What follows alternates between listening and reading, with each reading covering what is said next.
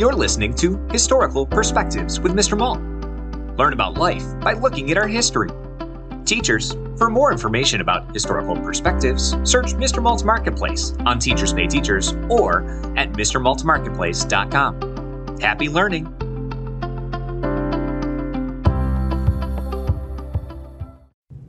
Reese's, please. Is trick or treating in America going away? Or is it just changing? Historical data on Halloween proves that most of the original traditions are now like forgotten ghosts, and new celebrations in malls and even in parking lots are only expanding the treat collecting options. Before there was packaging in wrappers, children who walked house to house usually received coins and toys. Sometimes they were offered a home baked cookie or a cupcake. Now, most parents prefer individually wrapped treats from major candy manufacturers like Hershey's and Mars. The most popular Halloween candies come from these two companies.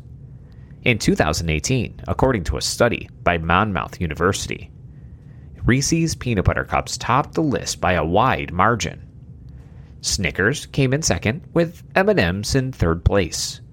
Non-chocolate items barely even made the list, landing at the very bottom with less than 6% of those surveyed. The preferred non-chocolate items include candies like Skittles and Starbursts. That information comes from a national telephone survey of over 1,100 adults. Obviously, that is a flawed way to collect data on trick or treating. It's not the grown ups going door to door and devouring bucketfuls of candy at the end of the night. It's the kids. The best kind of candy data would be to see what candy is consumed first. Then, look at what candy is left at the bottom of the trick or treat stash. The kind that's forgotten until it's expired. Doesn't that seem like a more accurate reflection of what children prefer? And exactly what kind of candy is preferred varies greatly from state to state. More non chocolate candy wins when it's broken down by state, but Reese's peanut butter cups still come out on top.